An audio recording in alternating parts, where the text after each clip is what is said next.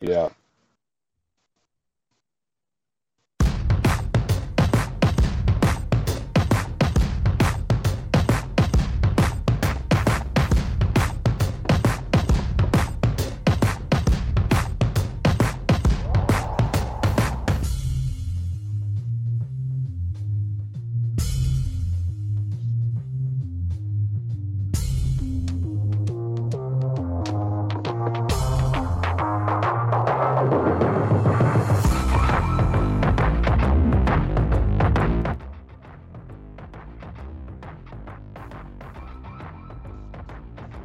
Oh, sorry, we gotta be serious. My bad. Sorry about that. I was, I was trying to be serious about this.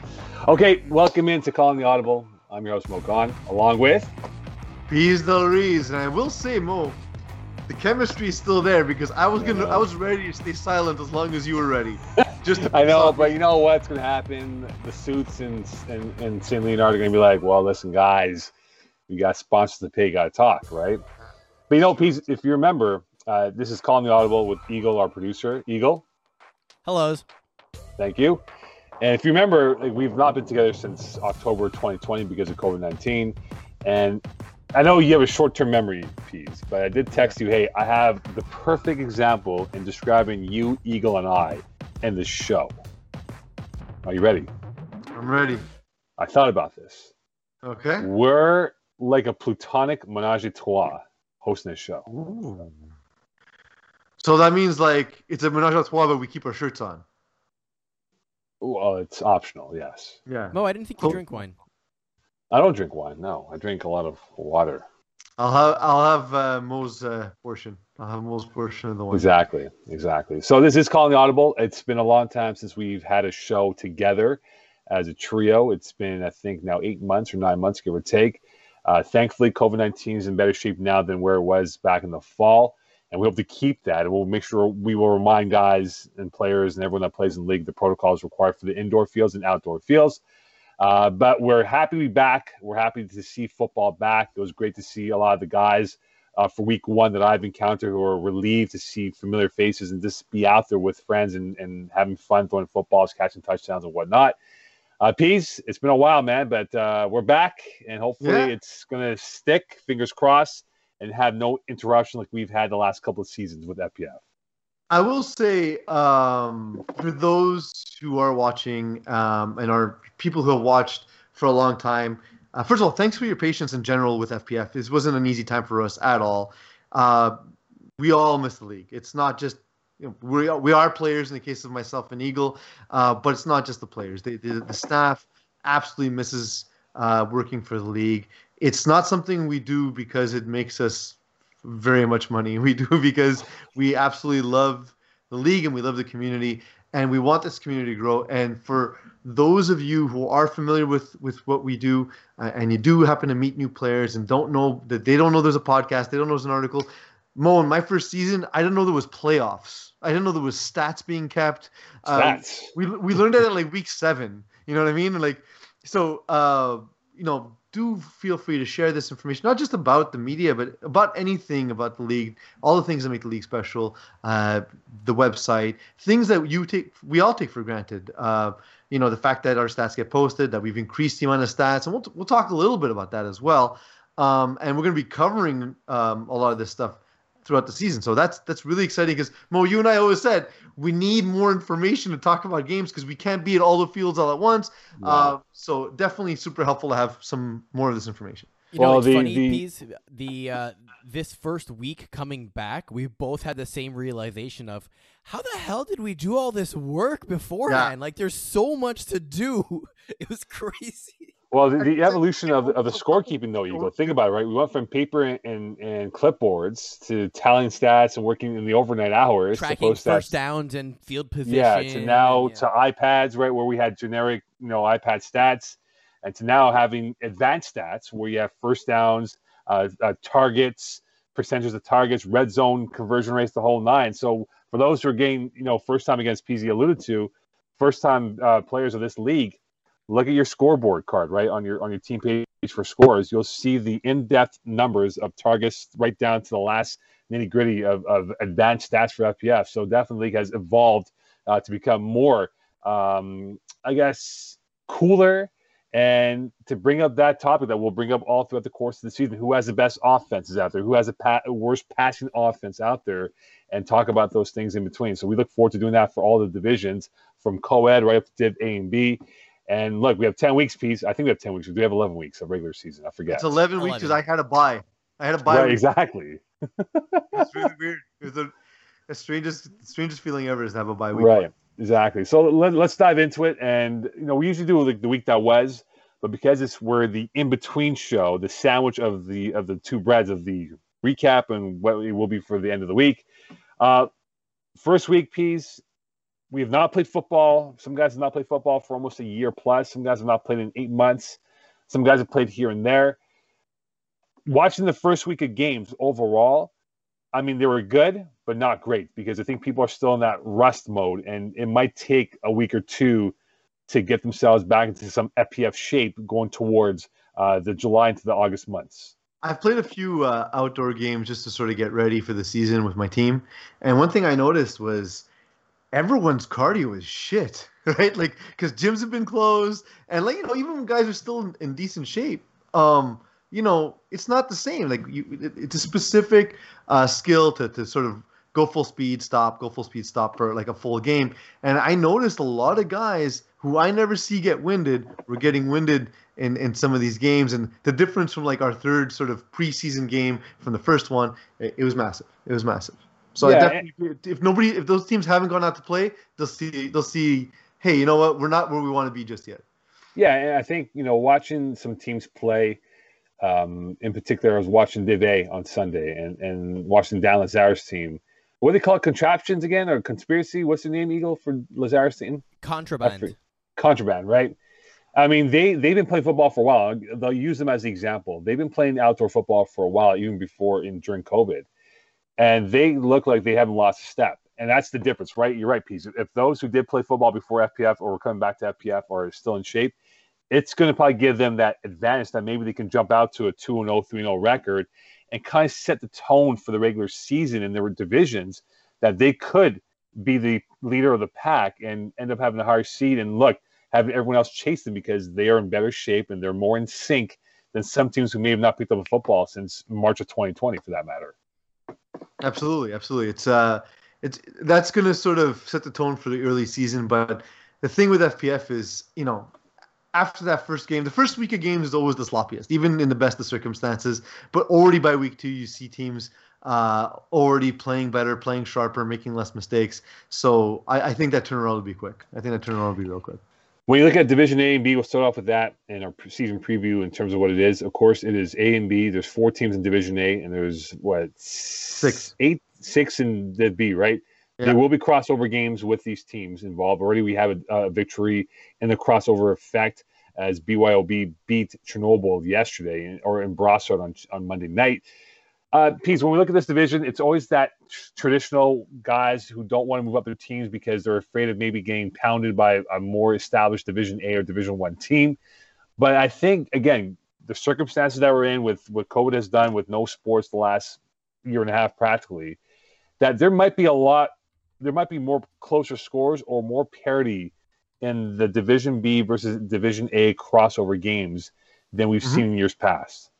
I think I think the teams um, are remarkably closer than years past. Um, one thing I thought about, I mentioned this to Eagle in a in a separate chat uh, regarding ratings and so on and so forth. I want to know what you thought, Mo, and then we'll also ideally use this as a clip and get um, the thoughts from the the the community. But what if we had, especially let's say the top three divisions, where there's a formal sort of uh, what's that term in, in soccer where teams Champions League. Sorry. Champions League, or are you talking about yes, promotion? Where there's a Champions Leaguing of the worst teams. Uh, um, promotion or relegation? Promotion and relegation, exactly. Thank you, Eagle. I'm just gonna call it Champions Leaguing. Um, no, there's there's a there's a where let's say like it's defined that the top, let's say, eight quarterbacks uh, lead teams in Division A, um, and then the the worst two get relegated, and the top two from Division Two get promoted, and same thing. Let's say going down to at least Division Three uh, for the for the winter season. that's something we, we, we talked about. We all we don't know all the, the machinations of how that would work. We don't have all the answers. It's at this point it's just brainstorming. We just want to find ways to get more teams in top divisions. Um, what are your thoughts? And do you think that'll be well received? I don't think it'll be well received, Peas. Look at look at the ecosystem of our league, right? There's a lot of egos, but thin-skinned people who refuse. No, I'm not going to Division That's One. I'm not going calling to you out, by the way. Sean Abram. That's Mo calling you out. Well, I'm calling a whole bunch, a whole bunch of quarterbacks, right? Guys, rankings. It's weird, Peas. Like you do well, but they want you their ranking to be low. Like, no, no, don't put my ranking too high. Like, even though I threw for 85 million touchdown passes, I, I still want to be 65, right? Because it's that ego. Like I can dominate this league, be a big fish in a small pond. Whereas people, for whatever reason, in this league, don't want to test themselves against the best of the best, whether it is the Braves of the world or playing the Kevin Wise of whatever team he's playing with. And I think now in this league, we there has to be some sort of uh, direction. Not saying that FPF is wrong, but there's got to be some sort of direction that the encouragement of these quarterbacks who are on the fence, who are fringe uh, uh, fence players, that look, here's your chance to prove your point. Yes, you might go three and seven for year one, but guess what? By year two or year three, you might flip that three and seven to a seven and three, and by year uh, three, you're talking about maybe a Division One title. By year four, you have a ring on your finger. It's a process, but again, it's that thin-skinned quarterback who just wants to build his stats up and keep his ranking low, and that's why it's going to cost people the quality of games that we should be seeing than having guys sit at home not saying I'm not, I'm not going to play because it's Division One or Division Two for that matter. Well, I guess I, I'm curious to see what the, the feedback is from the community, specifically from the guys in Division One and Two, right? Because You want to list them or no? sorry, You want, you want to list them on who's who's dodging the divisions here, or, or you want to keep them? Uh, I want to know like specifically from the Division One, Division A guys who at some point get worn out by playing the same teams over and over, and that's why actually the benefit of this season is having the crossover games. Hopefully, you know some of the Div B teams can hang and say like, okay, well, you know what? Maybe we're ready for Division Two in winter, or maybe we're ready for Division One in, in winter. Um, but I'd like to know like, if not that, what's the what's the solution here's a for solution for you. for moving teams into the top because what ends up happening otherwise is you just have a glut in the middle. You have divisions, you know, five, four, three, which are these massive divisions, Yeah. you know, and then the top two divisions never grow, which we'd like to see more teams there. So here's my solution, right? In European football, European soccer, Champions League. Okay, that's the ultimate uh, event for European club action, right? It's the most money made. You have the best on best, right? Perhaps in Division Two, for example, for winter season, or even now for for fall, spring season that we have for Division B, if you finish in the top four and you showcase that hey, you are a top four team, regardless if you win your division or not, you get promoted automatically to Division One the following year. Well, but the thing is, I think that's why it has to be linked to quarterbacks because teams can change, right? Yeah, for sure. It's it's always So- interchangeable, but that puts you in that bracket of hey, guess what? You were the top four team, even though you didn't win. You're you're subject to perhaps promoting yourself up to FPF Division One or Div A for the following season.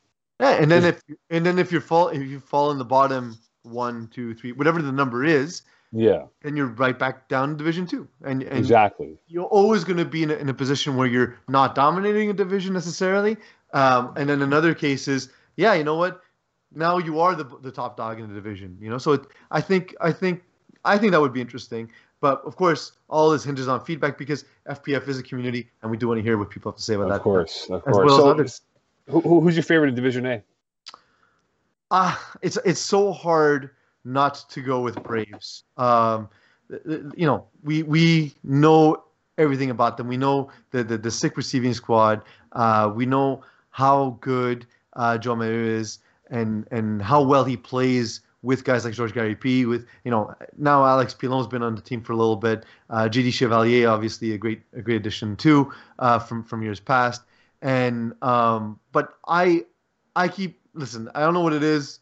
I love tacos. Um, I love Dan Lazara, and I always want the best for him. And I like this team a lot. I think I think AJ Gomes and I've seen uh, you know Isaiah Lard have have such a massive impact on lower divisions. Adding Tam Villadeth, uh, it's a good team. It's a good team across the board.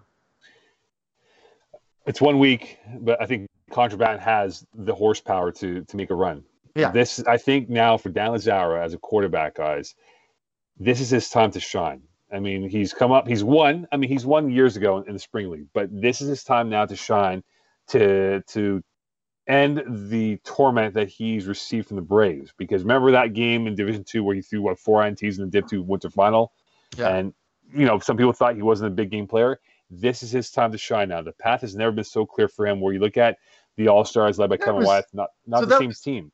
That was an unfair narrative because like we've since learned the Braves are the best team in FPF, right? Like there's no question. Yeah, at the time.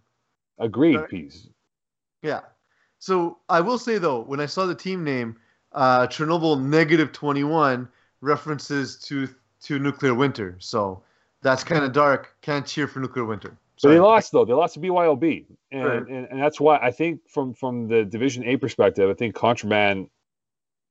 I'm going to put them over Braves right now, for now. But Dan Lazzara has a golden opportunity to really legitimize himself as being one of the best quarterbacks in this league if he's able to slay Kevin Wyeth and Joe Mayer at some point in the playoffs where it matters most. Whereas for division, whereas for Division B, when you look at that those teams available here, Pease, I mean, this is a little bit more open ended, I think, in terms of who the favorite is. I think this is one of those that it's like what you love cooking, right, Pease? Mm-hmm. When you smoke, when you do your smoker for food, it's not ready after 10 minutes. It takes a whole no. day for it to get ready. I think this is the same application for smoking this Division B of who was the best team. I think we probably won't know until week seven and eight, where we'll see a bit of separation of some of these teams from where they are from top to bottom. Yeah, for sure, and and it's I think it's a it's a very competitive division. Um, that said, you know, when I saw the BYOB roster when they first registered, I was like, my God, that's that's a juggernaut. That's a that's a really I don't I don't think we've seen teams necessarily that strong in Division B, just across the board. You know, like um, I don't you know I'm not saying they'd be the best team in, in Div A. I'm not saying like they're, they're they're division dodging by any stretch. They fit the division, it's fine. It just I looked, I was like, man, there's not a weak spot on that team. There isn't. And watching them play yesterday, the only weak spot that I could see pop up is Matthew Rene having a bad football game. It's, it's that, literally the only way is you yeah. like he has to beat himself. That's the only way that, that you can. Yeah, Laurent Foucault is very good. Um, that receiving core is explosive, strong hands. They brought in Jonathan Grizzly, the big grizzly bear, in the lineup. And funny enough, he came late to the game on uh, in Brossard on Monday night, so he was changing, came on first playing defense, picked off uh, uh, Pat Chenard, and so he fit in right seamlessly into that into that team. So they have playmakers, you know, that that can work in their favor. But it's all about Matt Rene and what he does as a quarterback. And if he has a great, if he's on, he's unreal. But if he's off, forget about it. It's like you're talking to a guy that's not even there physically or mentally speaking there. For sure. So I think BYB could be a team to watch out for for sure. And defensively, like you know, Sebastien Simon, uh, Marc Andre He wasn't even there. I know, I know, but like that's that's the roster, right? Like he's on the team. Stephen Osman, like it's it's a tough team to throw against. It's a tough team to throw against. What, what about think, like? Do you think if this wasn't week one that Chernobyl would have potentially won this game? Like the whole rust factor comes into it because obviously when we talk about the uh, the crossover games, Division A, you're dealing with a higher cap space, right? So you could play into a higher roster in theory. So most of the time you would expect the Div A team to win, but clearly this did not happen. So can you say this is a rust issue? Is it a a roster thing specifically? Like they're they're talking they're 20, 30 points under cap both sides, and they killed them. Well, Rashti Ben Abdelkader did not play for Chenard's team uh, for Chernobyl minus 21. And, and look, and, and Rosh has not played in, in a couple years, I believe, in FPF. But his value of how he sees the game from an offensive defensive perspective could have helped Chenard, could have helped that defense. And that was lost in that in that whole ordeal against BYOB. But I look at, say, Urgence Medic and KGP right? Those are t- those are two teams that have kind of had a history in the last couple of seasons together. Where I look at them, I say, boy, is this now a year where maybe KGP takes that next step in their development because they've shown signs, guys, that they've been a tough team to play in the lower or Division Two or Division B, whatever it is, in the last couple of years. And so the worst thing is, is that they lost week one, right? So it's it's it's the uh, the thing that's happened for the last three seasons is, you know, they start off kind of slow and then Phil Cutler is going to be amazing and he's going to make us look stupid and all that stuff. But for me, I agree with you that KGP is this this team that really should be at the top of this division. Um, and it looks from the scorecard anyway that they were never really in this game, right? Like no, they weren't. Jean Smith dominated completely from start to finish. And let's, let's not forget, Peas, the history of KGP is that they're a very small roster. They're not like one of those teams that has 10 deep. They go six, if they're lucky, seven on a, on a game day. So I wonder if Kwesi Gordon-Mall will factor in because that's a guy that definitely brought a difference to that team. But when you look at the overall uh, outlook of this team, they have a, a history together that, that can definitely help them in the long run. And we see teams like Junkyard Dog – um, Junkyard Dogs, I beg your pardon, uh, and, and, get off my D, newbie teams in Division B. I'm curious to see how Junkyard Dogs will fare because look, they too have they they've been pretty good in the middle circuits of the divisions of FPF world here, Peas. Well, and now they're testing themselves in Division B, which is a step up in, in the in the play weight over here, the class weight over here. So can they be a factor in this whole process? I I'm I'm a fan of uh, Junkyard Dogs from a talent standpoint. Like they they were a team who, correct me if I'm wrong, Eagle, but they were in Division Three last in the in the last winter season. That's right. Um, and so the best teams of Division B should in, in Division Three should be in Division Three. Like you know, Division right. B is basically Division three and a half, right? Or it's something between division, light Division Three lights. Yeah, Division Two light, basically. Yeah. And so I, I, I don't like look. They put up 33 points in, in in their first game in Division B. That's and against, um, uh, against Braves. Like that's that's an impressive start to your to your to your time in the division, right? So mm-hmm. you know it's it's a team that's retooled. We see Jamil Springer on the roster. We see Travis Moses on the roster. Uh, Travis Moses didn't play this game, uh, and I think, yeah, neither did Jamil. So like, you know, two of your bigger cap hits aren't even there for that game. And you put that with the fact that Rory and, and Sean Submergent, we know what they can do. We know that they're absolute freak athletes. Um, yeah, I, I, I see no reason why uh, why they, they wouldn't compete in this division. We, we, we saw them put up 33 points against a Division A team, and I'm sure they weren't even happy to see that their first game is against Braves. Like, that's like, seriously, FPF? Thanks. You, you, know what? Let me ask this question, guys. And Eagle, you can jump into this because we'll jump into Div C in, in moments from now. Should when we have those crossover games of A versus B, should we put an incentive if that if a B team beats an A team, we give them three points compared to the traditional two points? Uh, we've talked about a lot of this stuff in terms of incentives for uh, crossover games. Um, the the the fear was that we don't want to do something that would feel gimmicky, right? Um, I don't think that's an unfair way to look at it. And again, maybe that's something where we can get some feedback from teams, from the community, and see what they think about it.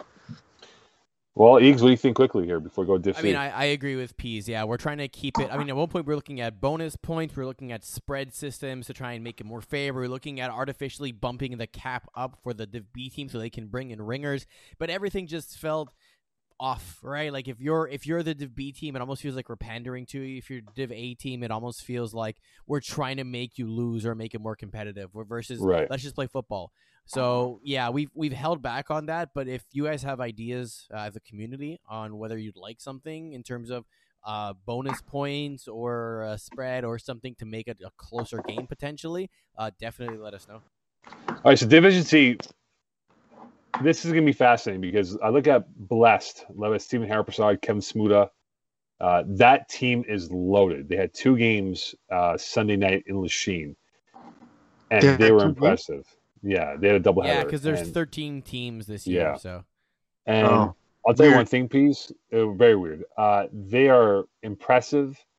They look like they're in championship form. Nick Dan is not there, which definitely ups their value as a yeah. team talent perspective. But you look at that roster right now, guys. That is an unreal roster. And let me tell you one thing: there is a guy in that roster who was a force on defense and offense. And I'll get to the name right now: Jonathan Svetna.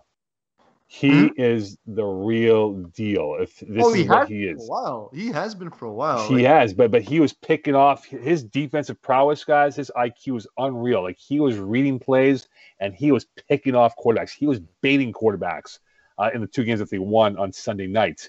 And this guy continues at this trajectory.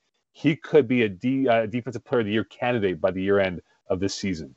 Speaking of quarterbacks that uh, always feel as though they're rated too highly while they dominate divisions. Stephen Harpersad, like, come on, two games, you, you put up 88 points in your first two games. You're good, man. Stop pretending you're not good. He he's that. Um, I'm just trying to think. Like he he's that classic. He doesn't look athletically gifted from a physical standpoint, but the man can ball. Like he, so, he just he's a baller. I remember when I first started playing quarterback, and uh, obviously Steve's far surpassed my ability. But I, I, was saying how, like, you know, I was complaining to Rashdi Ben Abdelkader, who we talked about before, about how I don't have a strong arm. And he told me, don't make excuses. I also don't have a strong arm. You know, and, and FPF, yeah. it's not about that. It's about making the right play calls, uh, making good decisions, and using the players on your on your team to the best of their abilities. For sure. And and that's like this is a really deep team across the board, and he he never needs to force the ball. It's a team that's going to create turnovers. Uh, they have they have guys like Svetna, like Will Power, guys who you know, yeah, they, they might make a mistake here or there on in, on defense and, and give up a ten yard pass, but I'll trade a ten yard pass for a pick six or, or a pick and put you in good position any day, and that's that's what they have on this team. All right, Pease, I'll ask you. This is going to be the clip of all clips here. So, Eagle, get ready to, to time stamp this clip. Peasy, it's your stage. Is Stephen Harpersad a future Hall of Famer in FPF? Well, everyone's gonna get mad because I said Joey Taylor was a future Hall of Famer, and then he became a future Hall of Famer in FPF, or or he became a current Hall of Famer in FPF. I think so. I like like I I haven't like actually crunched the numbers, but he's moving up in the divisions. He's doing all the things you're supposed to do, right? Um, he's one of those guys that doesn't look the part. Like no one's gonna ever confuse his arm with Joe Maheu or or Kevin Wyeth, but he's one of the smartest play callers we have, and and he's he's been successful. And I think if you look at the stats, one of the stats I look at a lot is uh, touchdowns to interceptions. I don't remember. I want to say he's five to one. I, I could. You sprung this on me. There's no no script this week, so I didn't have time to do the research. But I think when I was talking to him about some stuff a couple of seasons ago, oh, it was five to one was his touchdown interception ratio, which is on par with some of the best quarterbacks we've seen. Uh, Marco Mastriotto, for example, is a is a five to one uh, quarterback uh, it, touchdown interception ratio, for for example. So like that's the level he's competed on, albeit at a lower level. But now he's playing at Division C. He's he's he's going to be Division three quarterback. Um, it's gonna he's going to be Div three and up from this point on because I don't see a, a, way he's not successful, right? So he's he's only going to move up. Right. Yeah, uh, like he's going to put up stats, and how many titles he wins, who knows? But he'll put up the, the video game numbers at some point, and he's off to a flying start with the two games that he's had. But a team that I'm really liking, and if we're going to say that Harpersad's team is the favorites and what they've done this year, Pease, this team might be the one to watch watch out for after Bless is B ballers with your man crush. I was gonna say they're they're the team to watch out for, in my opinion. Yeah, and, and the guy that we're talking about in, what he's done, Gianni Cassetti, watching what he did to Andrew Langbert, who was a well-respected player, who has had success, who has evolved himself as a quarterback, being a two-way player in this league. That B-baller team that has gotten sort of like they went to prison, got beat up every single day, and then they became the man, so to speak. Here, they're on their way they might be a team that will be very tough to beat. Maybe not this year, but next winter or beyond is where I think they're going to be a very tough out because they have guys that understand the flag game now compared to where they first came in, thinking they can just run a train through everybody in this league initially. Well, they, didn't they win won the Division Six championship in their first season, if I'm not mistaken, yeah. Eagle? Uh, um, I think that's right. Let me go confirm. Yeah. They, they they rolled everyone the first season in in, in uh, the league. Johnny Cassetti uh, is a flag quarterback background. Um, a lot of times we see we you know we, we kind of joked with Sam Canon, right? Like that like he wasn't going to dominate the league, and it's the reason wasn't that Sam Canon is not probably the most talented player in our league. It's that you know it takes a second to learn the league. It takes a second to learn the dimensions and Gianni Casati came in in division again six or E was the bottom division. They they started. I, I can correct you. Winter 2019, they started sixth D, dominated six D, got promoted into Division Six, and beat the Mighty Ducks in the uh, championship finals, 38 to 18. Yeah, so so that's it. So they won a championship in their first season because obviously, like this guy, especially at the quarterback position, is was dominant. It, it, they're all guys who played flag in the youth. It's it's sort of like the first team that we've seen be these guys who just played flag throughout high school and come in and already have concepts that work, already understand the game, already understand the the, the dimensions of the field, and yeah, I, Gianni Casati to me is excellent, and I I as much as I like uh, Haraprasad's team, um, these guys, b-ballers to me are my favorite just from an athleticism standpoint. One so thing I'm going to add on to this, Mo, just quickly, yeah. before we had to wrap the winter 2020 season, they were in 4B and were 9 and 0 with about 150 point differential in terms of points for, points again. So they were very looking close to winning Division 4B if we hadn't shut down as well. So definitely front runners in uh, Div C this year. So I, I ask you this question, just one answer, quick answer, Peas. Better by the time it's all said and done for FPF career, however long these guys go, better FPF career, Casati or Haraprasad? Huh. Um, I mean, it's splitting hairs, and the way they're going to get there is going to look very different. Because I, I do think, for example, they're two of the top quarterbacks in this division. Um, it just Johnny Casati is definitely going to look the part more. Um, maybe just because of age Gianni is younger. He's going to have more years of his prime to pad his stats. So that's the only reason I'll give the edge. I'll give the edge to Johnny Casati. I, convinced myself as I was talking, Mo, in case, in case there you, you go. Tell. You, you, just you went from literally like from Miami weather being rain to sunshine in, in a matter of like minutes here. But hey, that's that's you using your uh, your CTV. Uh, yeah, exactly. Use my weather forecast as a weatherman. Uh, I might become more essential now for outdoor games. Uh, when you look at EZW, uh, Le Gros Coq, uh, these teams like balls deep. Um, Sheesh, which is led by, of course, by Andrew Langbert. No, no, say I properly. Think, sheesh.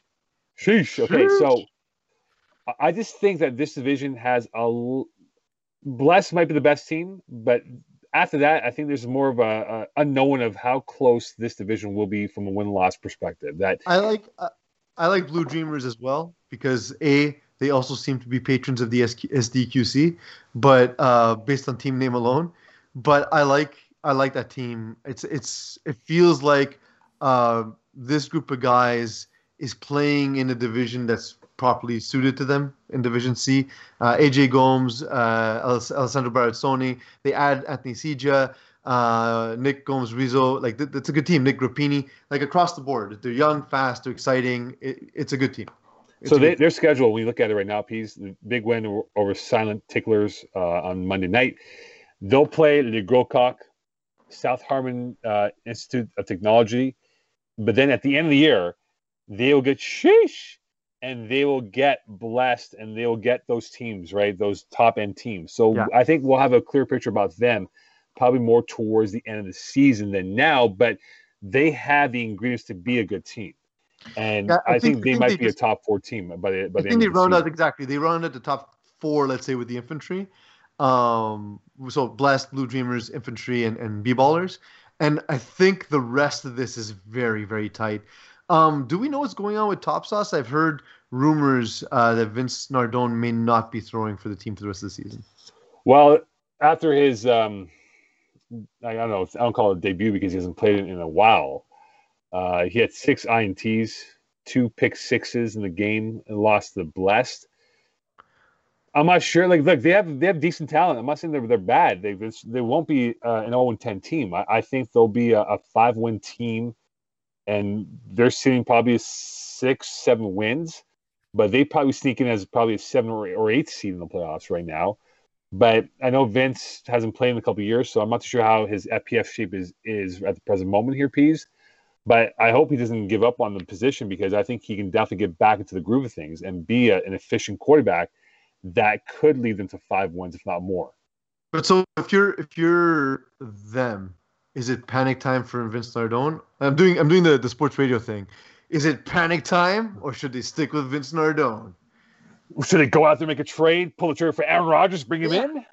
You know, I'm sure they can offer Nardone GM and like Chris Maillard to the Packers, right? And and Ted Thompson like, hey, yeah, okay, cool, yeah. Or, or, sorry, big pardon. Um, Brian Gutekunst is like, yeah, okay, cool. Let's let's make the trade happen, right? Chris so, Piard would be too good a receiver for Ted Thompson to trade for. like, I think Chris Maillard might be like number two on the Packers receiving core if he went to Green Bay, right? So, I I don't think it's panic time for them because it's one game, and I can see them making that adjustment and just figuring out, okay, what does Vince do well? What does he do? What does he not do well? And I think that's where the thing was on Sunday's loss is that a lot of the short throws were being well read by the defense for Blast and others, and I think his deep throw was there. But at the end of the day, though, I, this is a long-term game for for for Top Sauce, right? They can't overreact to this one loss, and all they have to do is make their adjustments and just keep with the process, as Nick Saban would say, and go forward with what they have. Absolutely, absolutely. I- So- I'm, I'm inclined to agree. I'm looking forward to see what they do. Um, they're up against the cap, so it's going to be uh, interesting decisions moving forward. So, who, who do you think is likely to make the playoffs? Uh, Sheesh or Top Sauce? Um, I, man, you look at the top sauce roster and they're stacked. But if, like, if Vince takes four games before he feels like himself again, the, the season's over at that point, right? So, um, I think she will bounce back. Um, I think just defensively they're, they're going to be better, um, and they're not always going to play a team of that caliber. And you know, Vincent Benjamin, Dondre Borden, Ariel Liberati, like that's that's a good core for Andrew Langbird on both sides of the ball. I don't look even the- know how you threw against Right. those two guys. No, against Dondre and, and Vin- Vincent. Right, and Vincent Benjamin is going to be a good addition to that team. I think he's going to really, you know, spice up that offense and defense. He can play both ways, and he's one of those guys that no one talks about. I know you talk about him in past uh, piece, Yeah. but now Those with with guys, between Dondre and Vincent, those two guys are steals at their cap hits. At, at Dondre in low seventies and Vincent in the, in the mid seventies. yeah, Um, that's the, Andrew. Hats off. That's a steal. Enjoy it. and he'll work it to, to the advantage for sure. Yeah. When we look at Division D, uh, Eagle is that the biggest division of twenty eight teams this year for Division D? I want to say yes, but E might come close. I'm gonna have to confirm. Well, you can just count Eagle if you can, right? This I like okay. how Eagle made it seem like doing, you know, investigative reporting. Right, and, and so here, here's the thing about this division, right? I, I did watch the Bruins play on, on on Friday night in Laval. They're one of those teams, Eags, uh, Eags and Peas. When I look at them right now and say, okay, like, what do they do well? They don't do anything well. They just play Bruin football, right? Gab Wiseman just has his team perfectly uh, balanced in his offensive uh, philosophy, and they quietly go about their business. And that whether they score 30 points or whether they score 18 points, they're always going to come away with a victory. So again, this is definitely one of those divisions that's going to be fascinating to see how this unfolds. Because if they get into a shootout, I'm not too sure if the Bruins had that horsepower to keep up uh, with the best offensive threats in this division this season. How is uh, I, see uh, obviously Theo LeBlanc struggle at the quarterback position for Glow Gang, and they obviously can't play in this division with their former cornerback Arnold Desjardins. But what did you see? Like, does he look like someone who's going to come No. into his own in the league? No. Like, no, okay. so No, he, he struggled a lot. He struggled a lot. Just the staff. Yeah. Yeah, and I'm not saying it's one game. Again, we can't overreact, right? It's one game, but by the indication of how he looked, no, uh, like he's gonna have to really catch on quick, and he's got to come up with better concepts to what he wants to run for an offense. Because Peas, you know very well, and Eagle, you know very well, uh, calling defenses. If you get a quarterback that is rather inferior to the, what you're facing as a defense, whatever it is, you know you can pick and and, and prod at this kid and use that to your advantage. So this team is loaded with talent of athletes but they got to get that quarterback position addressed ASAP because if they don't, again, they could fall by the wayside and be 0 4, 0 5 by the time we hit end of July. Yeah.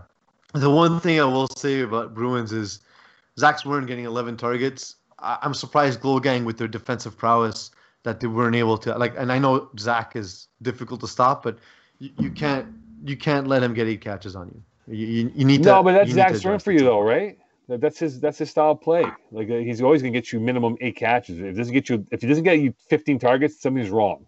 that he's not getting targeted. Well, 15 but, then- but then again, find a way, find a scheme that's that's gonna limit him, or, or or at least make it so he gets 11 targets, but he he, you know only hauls in three or four catches. right. Like What, what that's about the the way to beat. Mean Girls. So Eagle, you've played against them more recently. Um, I mean, and I, I, I remember mean, like 18 months ago. Well, in no, last fall. last fall, no. Was it that soon? I don't even remember anymore. Okay, last fall was like uh, Oh. 12, 8, 12 months. Okay. Yeah, because because in the in the winter they were in um, Div six, Oh yeah, yeah, I remember. I remember. Yeah. and then and then they went they went in, in, in the fall season they played in, in our in our tier, and you played against them. You you were talking about uh, the interesting approach. I don't remember who the quarterback is, and the past stats aren't showing on the site right now. So please forgive me if I'm wrong. I believe it's Shaden Hitu Frankel. That's what I Um, remember. and too, he just has a, he has a really strong. You were saying he throws a really hard ball, and he's really like difficult spots to defend, and they have a lot of athletes, so they have quickly become a team to contend with.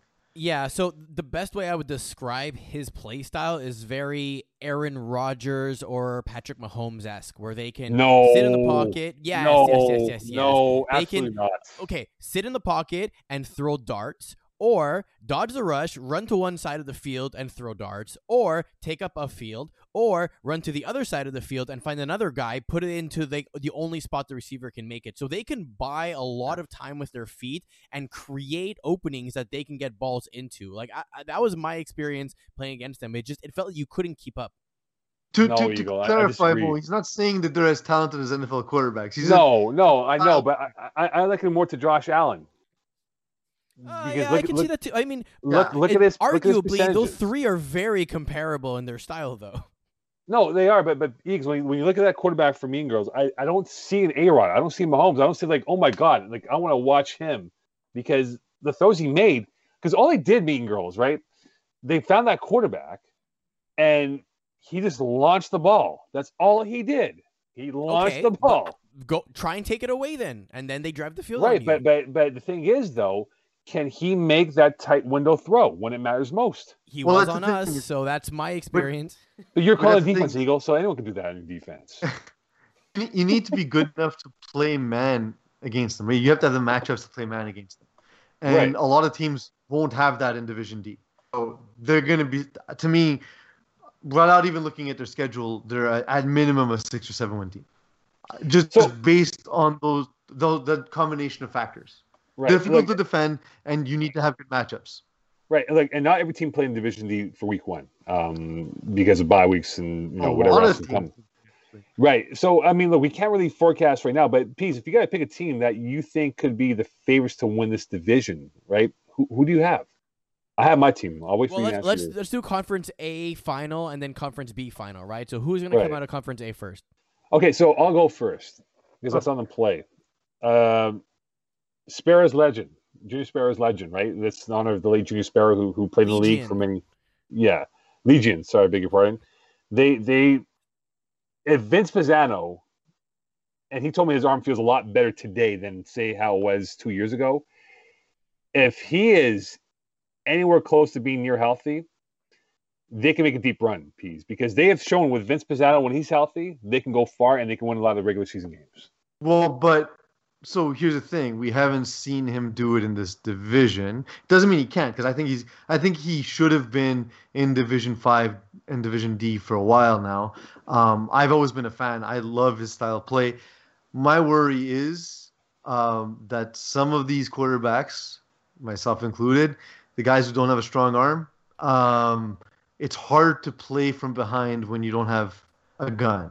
Um, they need to play with a lead at all times. That's Not like not like kind a of- little gun, like like a like a throwing arm gun. Just to make Either sure way. know. Yeah. Either way, yes. Find a way to murder the other team. Not promoting violence though. But Literally um, or figuratively. yeah, one or the other. But the, the thing is, um, I think if they're a team that can get off to a hot start all the time, they can be successful. Um, my worry is that they won't always uh, be able to, um, and and that's that's kind of the issue that I see there. My like like essentially they're they're more matchup dependent. My favorite is actually uh, Kiss My End Zone. This team is speed top to bottom. Uh, Alexis Dubois, underrated player, um, and he's a very good builder of teams. Jonathan Harrod's very fast. Uh, Joshua Vasquez can run, can throw, and Can you they trust somehow man, Can you trust him as a quarterback though? So the best the best of Joshua Vasquez is very good. It's probably top of the division. And the worst of it is not even FPF quality. Uh, so I think it's it's set up for success, right? So are you sure? Because like Jamel Springer's on, on this roster, mm-hmm. and he's a why. very high maintenance uh, player that's going to want to have. Not saying he's going to want the ball, but he's going to expect that position to play like an Aaron Rodgers. I, I, will, I, will, say, I will say this as a, as a former teammate of Jamil's, and I understand he can be heated. I understand his his personality is big. I actually, in the time playing with him, thought he was a fantastic teammate. That he was hard on guys, he was stern on with guys, but he doesn't really put put you down if you're his teammate. He doesn't, you know, he'll get in your face, but it, it's it's to to help you and to to work with you. He, he's always just trying to get you to perform better. It's never it's not a guy ripping into you for no reason. Um, I, I think I think it'll help, but it, it's it's going to take some hair on some body parts for Jonathan Vasquez to be able to deal with him. So if he if he's got good communication with Jamil, that's going to be a, a beautiful beautiful tandem. If if he can't deal with Jamil getting in his face, it'll fall apart quickly. When they get the conference B, uh, who do you got in that uh, conference? Uh, well, Eagle. Who's Eagle got? I gotta know. I I don't know who I have. I mean, I have to have myself, right? That's how this works. Okay, excluding lockdown. If you have if lockdown's not in the picture, who do you think is the best team in this division or conference? I think Bruins are definitely going to be up there. I think uh, the Stoics or Stoics, as I like to call them, with Chris Rive could be an interesting uh, competitor that can rise to the rankings. Kiss my end zones up there. Tough Lungs is one of those teams where they look good, but then they kind of have like a playoff collapse sometimes. So I don't know. I think it's actually pretty open in terms of who's going to be able to take it. Tough Lungs are a one man show, though. They're like a one man crew, right? I mean, but that's why about... Div D you can get away with that. Depends. You Depends. could to an extent, though. Like if if Jamil, for example, decides to lock him down from Kiss My End Zone, like it's you over. know, it's it's a it's right. But the thing is, Tough Lungs doesn't have to be a one man show. And um, I know the Lerner brothers have this great connection, but they have a lot of talent. They, they don't need to go to, to Justin Lerner constantly. But we'll see. No. We'll see how they develop. Conference B guys, quickly here, it's a little bit more open ended. When you look at the, I know again, a lot of teams did not play week one. I disagree. I feel I feel like there's there's a lot of top end talent in, in Conference B, and I, I think Conference A is going to beat each other up a lot.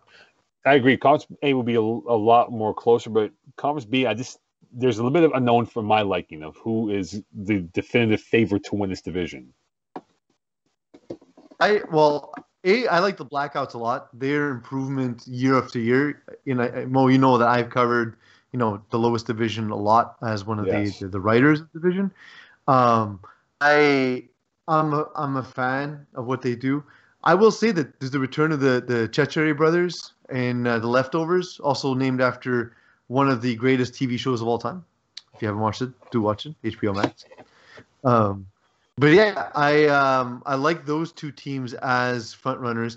Voodoo is uh, Spears Legion. They're immensely talented with a quarterback who absolutely needs to play with a lead in Frank K. Right when Frank K has a lead, you're never catching up. But if he has to come from behind, he's never catching up. But we, we talked about this team for eons, and Frank Frank is a loyal listener or, or watcher of the show. Probably the only one we have. only one we have. But at what point does the bottom fall out from this team? Because well, it, it, so they do the thing where they're great one season and terrible the next season. Whatever they were last season, this will be the opposite, because that's just what happens with them, and I can't explain why.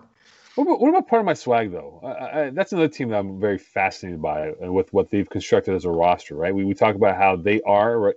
and look, they have Brad Evans, they have Scalzo, Jordan McKinnis, uh, McGuigan, Miles Keller, they Riley Pincombe. They have some Do guys that have been. Oh, wait. Do we know who's throwing for them? Well, that's the question, right? A, who's throwing for them? But B, they have that rapport that can pay off in the long run. And if you go back to the Fall Cup, they were pretty decent in terms of how they were, but could that team sneak up in the standings and be uh, maybe a, a, power to be reckoned with with maybe voodoo at the end of the season? So Jordan McKinnon is, is eligible to throw in this division. Um, so he might be throwing. It might be Brad Evans. Um, is that weak, is that is that a weakness though? If Jordan McKinnon's just throwing, is that weakening your receiver position?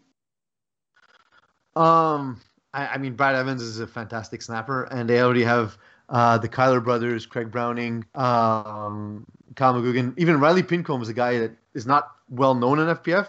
The guy's a stud receiver. You're like he's gonna you're gonna see now that you see target share, you'll see how efficient that guy is. I don't I don't think I've ever seen him drop a pass. Right. He's he's really good.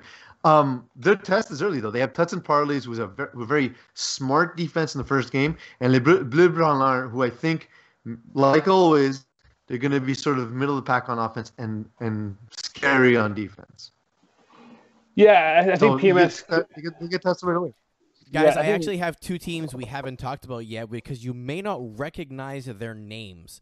First off, we have the new guys, which is recent Mortal Kombat inductee Joseph Kano. He's gonna hate me for having said like that. With Cal Pedvis, Nikki Patchett, Papich, uh, Tim Horner, that roster essentially is coming back. So that's the new guys rosters. That's, that's the old the, the PB new, and Jelly, the new the you, the new the you exactly. And we also have the Fighting Alini, who has Kevin Smuda, Vincent hold on, hold on, hold Josh on. What Feeder, you, Dondre Borden, Eagle, and AJ Raskin. Eagle, Eagle, Eagle, Eagle. Hold on.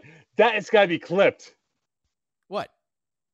What? Say that again, please. The fighting Illini. Illini. Alini. No, Illini. no. Fine. Illini. yeah. No, for sure. Like they're two teams. Um, again, so I just I'm I'm, contra- I'm contractually obligated to not talk about the U until the playoffs. Like they don't like it because what happens is then they can keep laughing about how wrong I am about them all the time. So I can't mention uh, the new guys. But yeah, and, and similar like Kevin Smuda playing in Division D, and and good luck. That it is not Sammy Feeder. I thought Sammy Feeder had a 60 quarterback rating, and I was about to throw my. No, he's with the Islanders right now. Oh, that's he's true. Looking, that's true. He's looking for the New York Islanders right now, so he's not. He's nowhere near here. He's he's building that new arena in at Belmont, so he's nowhere near uh, arena in Montreal. But like AJ Rashford too, the Dondre Borden who we've talked about, like it's it's it's a good team. Vincent Blandin is too another guy who doesn't get a lot of respect in the division, but he's a, a smart, cunning defensive player. That's a good team.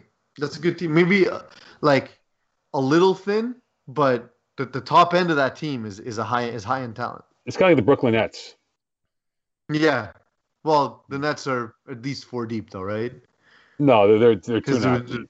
Resurrection, resurrection of Blake Griffin, man. Yeah, well, when he wants to dunk. Uh, when we look at Division E, moving towards that division of, of what we have left here before we wrap it up. Um, look, some familiar faces again. Division E, what to try and build, of course, is a more developmental uh, piece. I know this is your wheelhouse when it comes to getting familiar with teams in this division. Um, what do you think will happen in terms of how this will play out in the two conferences going forward this season? This is the hardest I've ever had to work to cover because I'm writing the Division E article. So first of all, hi Division E, I'm writing the article. Um, if you have any complaints, uh, send them to my boss, MoCon19, um, and I'll deal with them. Yeah, exactly. That's fine. Um, the thing is, is that there's so many unknowns, right? Like there's so many teams. We have sort of a, a, pipeline with FPF junior teams coming up through there. We have the teams that are like, it's it's it sucks to see the Brewers only score seven points in their first first game, right? But they're going against Oscar's Hockey School, which I think is an amazing name because it's it's not even relevant to the sport, but they're they're a bunch of brand new guys, right? They're, they're all 55 across the board, and so yeah, like the you know they don't know anything about the Brewers. Don't know anything about this team, and and they're probably just a bunch of young, really athletic guys, right? And um, that tends to play in the Division E.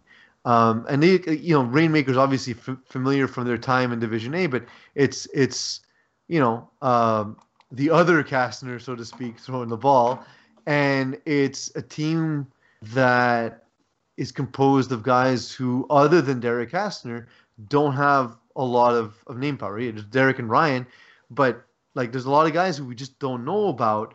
But will they be able to compete with these younger, faster, more athletic teams? That that's like they only put up 18 points. They got the win, but will they do that against the athletic teams? That's the question. Well, they'll they'll match up with Oscar's hockey school on in week six on August second. Yeah, well, so that, by, that's going to be by a, then, who knows where the teams will be then, right? that, that's the thing is we're going to see like FPF knowledge versus, uh, you know, sort of the The the, spring just chicken. And, and and and speed and all that. Trailer Park Right. Boys also always interesting. They're one of these teams who are getting better and better. I was even surprised just to see them still in the lowest division because What would Green they're Means go though? What would Green Means go? I think Suicide you're falling Squad. into the trap. You're falling into the trap, Mo, that you think the lowest division is won by FPF experience.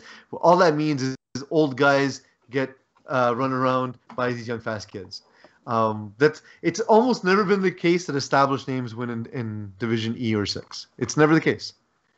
And yeah, you're always I- about the speed. You're always about the five star athletes over the Yes. wily veterans. Athletes win games. Um, and you know the thing is, like, yeah, um, Eugene McLaren in this division is is dirty. Connor Uh, Keeble's in this division. does well. I mean, yeah, but Conrad's, you know, he's a smart FPF player and he's a decent athlete, but he's not like I don't think he would tell you he's like a speed demon or anything, right? Right. Like, Right. so, um, I, I think they'll be fine. I just don't think they, they have the top end talent to compete with these guys. Just these kids were able to go for 44, 44 minutes plus 10 plays. It Makes it sound like they can really last long. 44 minutes plus 10 plays. Where it is. That's what that's that's an FPF game, my friend. Raven- the length of an FPF game. Ravens Um, are probably the best mix of both those things. Right. Um, with Mathieu Hull and and you know obviously he's just a stud in general. Um, but you know it's it's a young team, but it's, they're also a team who are young, fit, fast, and have FPF experience. Yeah, the, Ul, Joel Ul is also on this team. And, you know, watch them play. And they got some McGill guys, uh, former McGill guys on this roster. Ke- Kema Kachelua on this roster as well. Uh, they, they could make some noise. And again, whoever's throwing for them for the Ravens in this division, um, whether it's Matthew, I don't think Joel can throw. I'm not too sure because, again, his pedigree as, a- as a football player. But they could be a team that could run the table in Division E, maybe end up with seven to eight wins, maybe nine. Who knows? Things go their way. So the Ravens could be the team that I think will be my favorite going into this season in Division E. I believe Joel uh, is allowed to throw eagle. What's the cap in the VE again? Remind me. Uh, I want to say 68. Let me confirm that. I, I, I that's the, exactly what I was thinking as well. So I, Because I if he's able to see, right? throw, It is 66, actually. Yeah. okay. But he's he's under that, isn't he? So I, I moved, I navigated away from the tab. Uh, he's a sixty-five point two, so he's able to throw. I think he will be throwing for the team. Uh, Days, will we have a, will we have an undefeated team in Division E this year? Um, unfortunately, we tend to, right? We tend to have uh, uh, either an undefeated team or a nine and one team. We tend to have a, a winless team or a one and nine team. I think it's less likely to have a, a winless team in Division E than than a undefeated team. Um, Dilly Dilly really impressed um, in the first week. Um, you know, 33-12, that's nothing to sneeze at. Um, I think Oscars Hockey School are going to be one of those surprise teams. It's just we don't know them, so we don't pay attention to them early. But before we know it, they'll be, you know, four, five, six, and zero. Right. Um, and uh, like I said, one of those in between teams like Trailer Park Boys or uh, or um, the team we just talked about, Ravens, has that Yeah. chance. They have that chance as well. Finally, for co-ed and how it will play, we have two division co-ed, tier one, tier two. So we have a bit of separation. Of course, for Fall Cup 2020, it wasn't that easy because some teams were outplayed. I look at tier one, and this might be the right, no pun intended, um, mix, even though party mix is in it, of teams. I think this is going to be one of those divisions where there won't be um, a true favorite, but there might be a bunch of teams at five and five, six and four, and maybe even seven and three, and how this unfolds. I think Fighting Tigers, Power Rangers, Party Mix, all good, solid teams coming into this co-ed season for tier one. How how um, dirty is it that Les Semicroix can't come back after a tough fall? There's a subdivided division. First game, they get third down for what?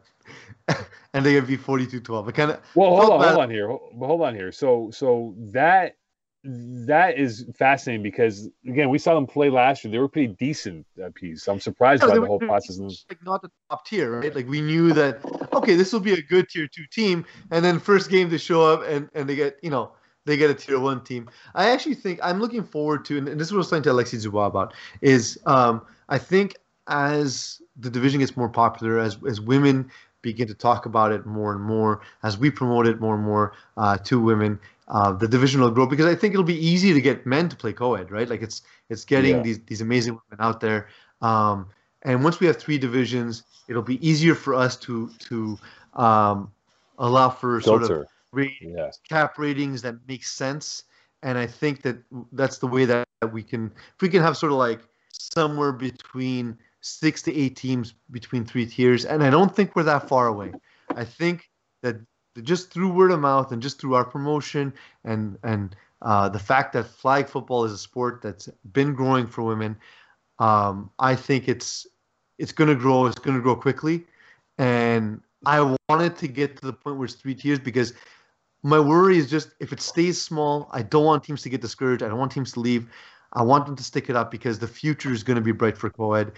It's some of the I remember I had to do play by play, and uh, you know, unfortunately, I just I couldn't catch a lot of the games. I wasn't covering the division uh, with my writing for that season, so I happened to be on the play-by-play for one of the games. And while it wasn't my best game at play-by-play, I was blown away by how good the games were in the FPF final. So it's absolutely it's one of to me the one of the coolest things about FPF is how high the level in in some of our complementary divisions are, and, and co-ed is is the crown jewel of that. Well, La Secte, for example, right? I know last year was a tough go for them. They were down 14-12 at halftime to Ying and Yang. Yeah, yeah, and that's... last year they would have been down 35 nothing at halftime.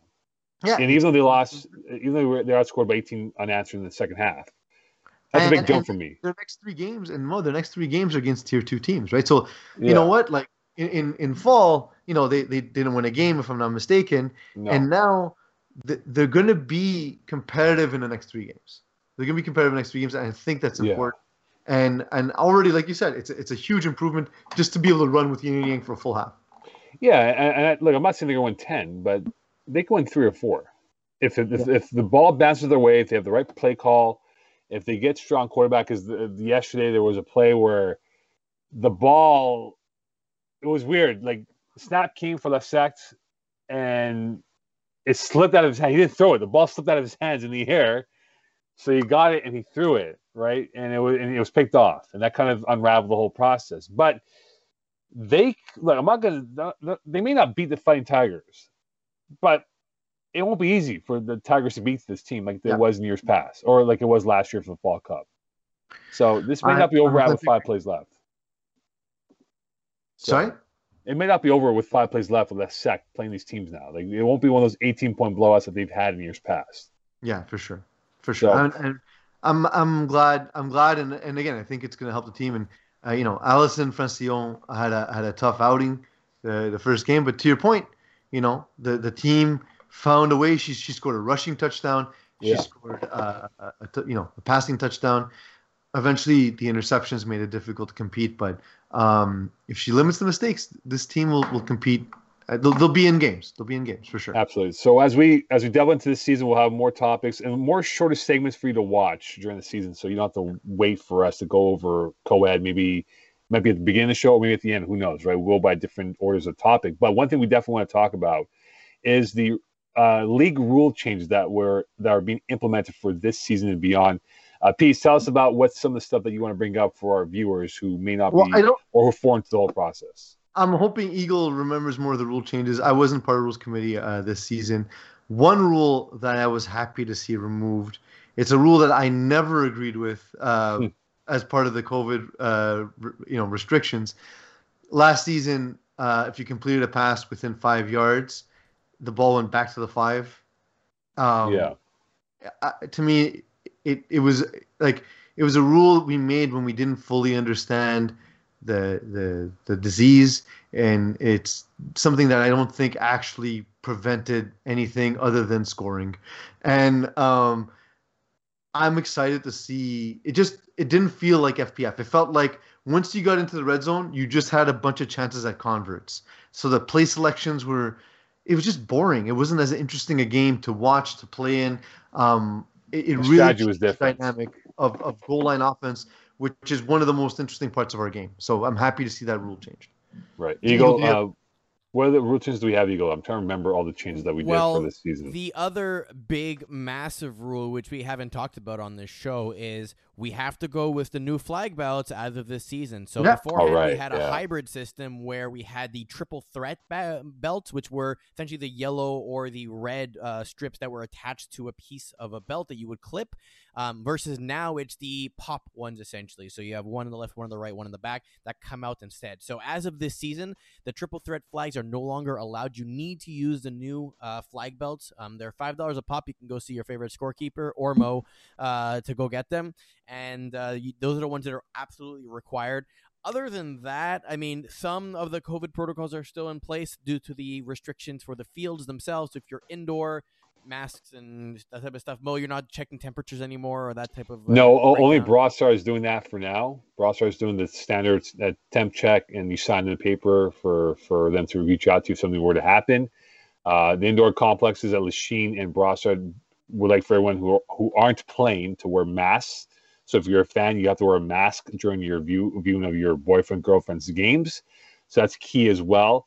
Um, also, another thing to look at too, guys, is the rosters, and that's one thing I want to bring up for those who are, are not familiar.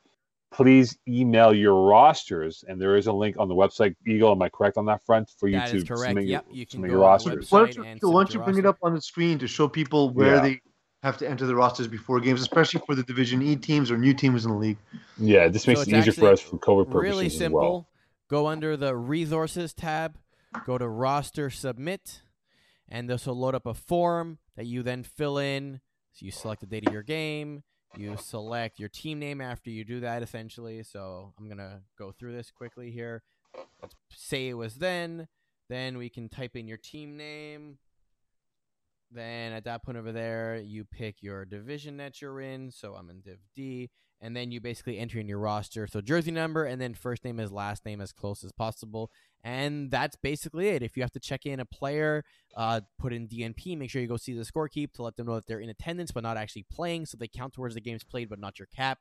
And that's pretty much it essentially. So that's the new system for submitting your roster. Yeah, so it's very important yeah. that you submit the roster to the scorekeepers beforehand. We encourage you to do it as early as you can, so it gives us time to fill out the rosters, and not be rush rush before game time, please. For sure, and and um, you know this this specific episode. Uh, well, first of all, there's two things I want to talk about. One is that for the regards to the COVID protocol, everything we're doing is in accordance with the government mandate. Uh, we're just following the rules that we've been given, um, and so as those rules change, we'll update you on the show the articles, FPF site, FPF social media. Um, we're going to reach out to you to let you know because we do expect some changes as the vaccinations increase and as as uh, numbers continue to drop. So we will we will get you that information as we get it. Um, the next thing is for this show. This show is not live. Uh, this show we recorded in advance, so we lied to you. If you think you're watching us live and you're writing to us in chat, Mm-mm sorry, time travel hasn't been invented, so we can't address it. Um, but we will be going back to live format at some point. We want to find ways to make the show more interactive as well, uh, to get you to be part of the show. Uh, we'll answer questions. We'll do whatever. Uh, you know, we, we want this to feel like a more interactive uh, activity. So if you guys have ideas, we, we have some on our side. And if, if you want to contribute to the show, we we'd love that. We uh, it makes it more fun for us. It makes it more fun if we get to talk to you directly. So what we're trying to do is we're trying to recruit people to the pirate ship of ours. Yeah, to to re- to replace us, so we don't have to yeah. do as much work. Exactly. Same but, pay, um, less work. Exactly. And what we're going to do is we're going to definitely have smaller segments for you to watch to hook you in and be like, hey, I, I want to be part of this pirate ship every whatever day we reveal this article or this episode every week here. So we definitely look forward to doing that for sure. Uh, Eagle, anything else? poop deck first. Just that's the starting uh, point. Yeah, no, for sure. Uh, Eagle, anything else we need to bring up for the viewers? Because as of week two and beyond, we're going to be diving into the into the crux of every division storylines that will unfold. Because again, week one is very tough because there's so many teams on buys right now. So there's not much we can really converse about. But as a week two and beyond, we're going to talk about quarterback controversy. Should this guy be released? Should this guy be traded? Uh, should this guy be out and about? Should they fire the head coach, even though there's no head coaches in this league? We're going to bring up every crazy NFL, oh, sorry, FPF storyline for this season coming up this year. So we can't wait to bring you all the uh, storylines from FPF. And 10 weeks, we think, look, fingers crossed, 10 weeks we have in playoffs. We haven't had that format in almost two years of a full season without interruption. And we pray that things continue to go smoothly, that we do have a proper season, and we crown champions in all five, six divisions of ours this year. Yeah, probably the last thing just for any captains or players, check the rain delay rules because we have a lot of outdoor games this season. So get familiar with how that whole process works in terms of what's considered a rain delay versus what is play on, how long do we wait for, what happens for the game, if it's rescheduled, if it's called to an end. That may actually impact your strategy going into a game. So just go ahead and check that out and make sure you have a good understanding of it so you don't get so caught off guard. Quickly, Eagle, if you can tell us in, in, in, in, a, in a layman's terms here, rain delay would be considered wet in this context of what we I mean, have. there's literally a whole page of notes on the on the rule book that explicitly go through the details of how rain delay works. We'll be, we'll be posting it in, in our social in our social media though, like yeah. as we go. The, and, the long story uh, short is, if the game hasn't started yet and there's a big rain delay, it gets rescheduled. If the game's already been started, there's rules as to how long do we wait to restart, or whether we consider the game final or we continue it later on. So okay. that's the general gist of it. But yeah, just go ahead and definitely read through the rules. All right, Ben. Yeah. So again, we want this to be interactive. We're going to definitely promote this throughout the course of the season. We'll, we might have guests on, but we want people who are going to be funny and have fun with this, not some constipated person that yeah, yeah, you, you know.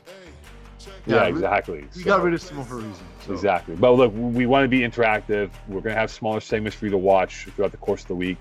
And we want this to be fun. And that's what we look forward to doing and hopefully coming back to normalcy again.